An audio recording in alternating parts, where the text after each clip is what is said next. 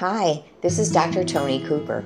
Just a reminder this video is not a substitute for medication or counseling. If you enjoy the video, please consider subscribing to my channel. Here's a list of some of the other videos that you might want to view.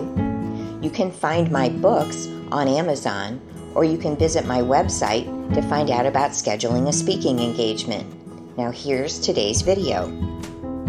This is a topic you probably don't hear much about. This is transformation through worship. I'm going to share with you spiritual strategies for transformation. Transformation of ourselves, for situations that we see, or for concerns you have about geographic areas. And I'm going to share two different styles or types of strategies. One is more coming out of rest, worship that's rest, and the other is worship that's more aggressive. But both of these share the same principles. We are transformed as we behold Jesus through his word, the Bible. That's 2 Corinthians 3:18. And Psalm 100 verse 4 tells us that we enter his gates through thanksgiving. So the principle is that we are transformed as we spend time getting to know the Lord primarily through His Word, and that we worship Him, that we acknowledge His goodness, His mercy, His blessings.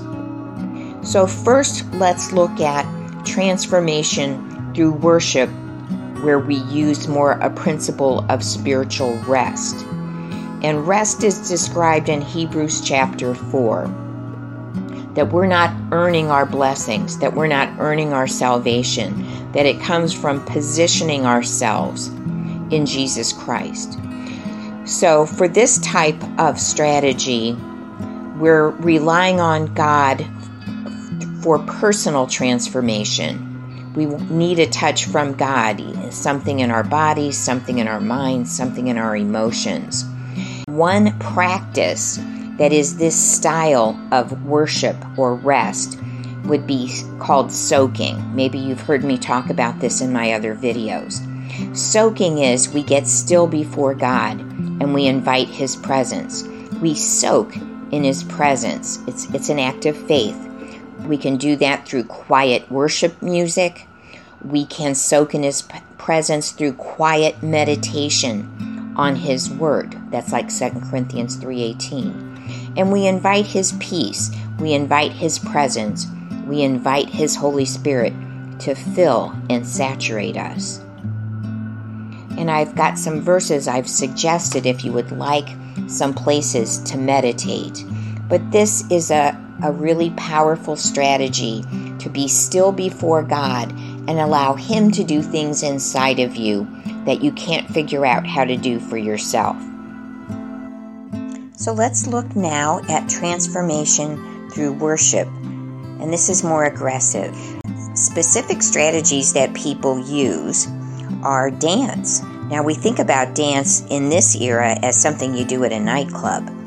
But if you look through scripture, dance was incorporated with worship and celebration. So, dance, when we dance in faith, when we dance as an act of um, engaging God to praise Him, especially when we do it to worship music, then we are, um, that is a form of warfare to see God move on our behalf, to stir things up in the spirit for God to move.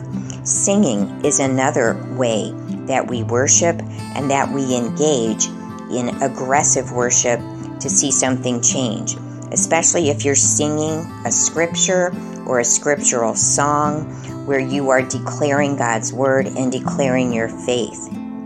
Connected with that, some churches teach about using a prayer language, and uh, you can look that up in the Bible. So if you are comfortable with that, that is another form of aggressive worship.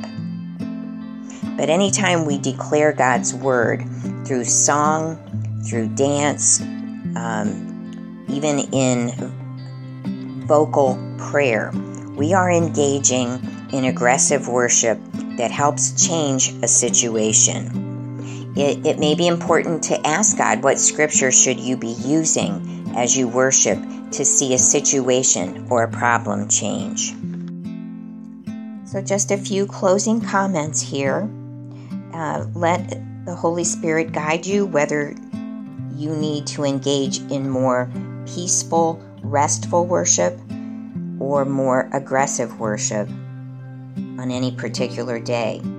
And this will be more effective if you are living in a consistent relationship with the Lord of abiding and obeying. If we plug and unplug from the principles of God, we're not going to see consistent power, consistent change, or transformation in our lives or in the, the lives of the people around us. So, consistency is important. So, let me pray. So, Lord, I ask you to teach us to pray for ourselves, for our families, for our nation. In Jesus' name we pray. Amen. Thanks for listening. If this helped you, check out my other videos on YouTube. You can listen to my brand new podcast, Life Without Baggage, on Apple Podcasts, Google Podcasts, or Spotify. You can find my books on Amazon or visit my website to find out about scheduling a speaking engagement. Thanks for listening.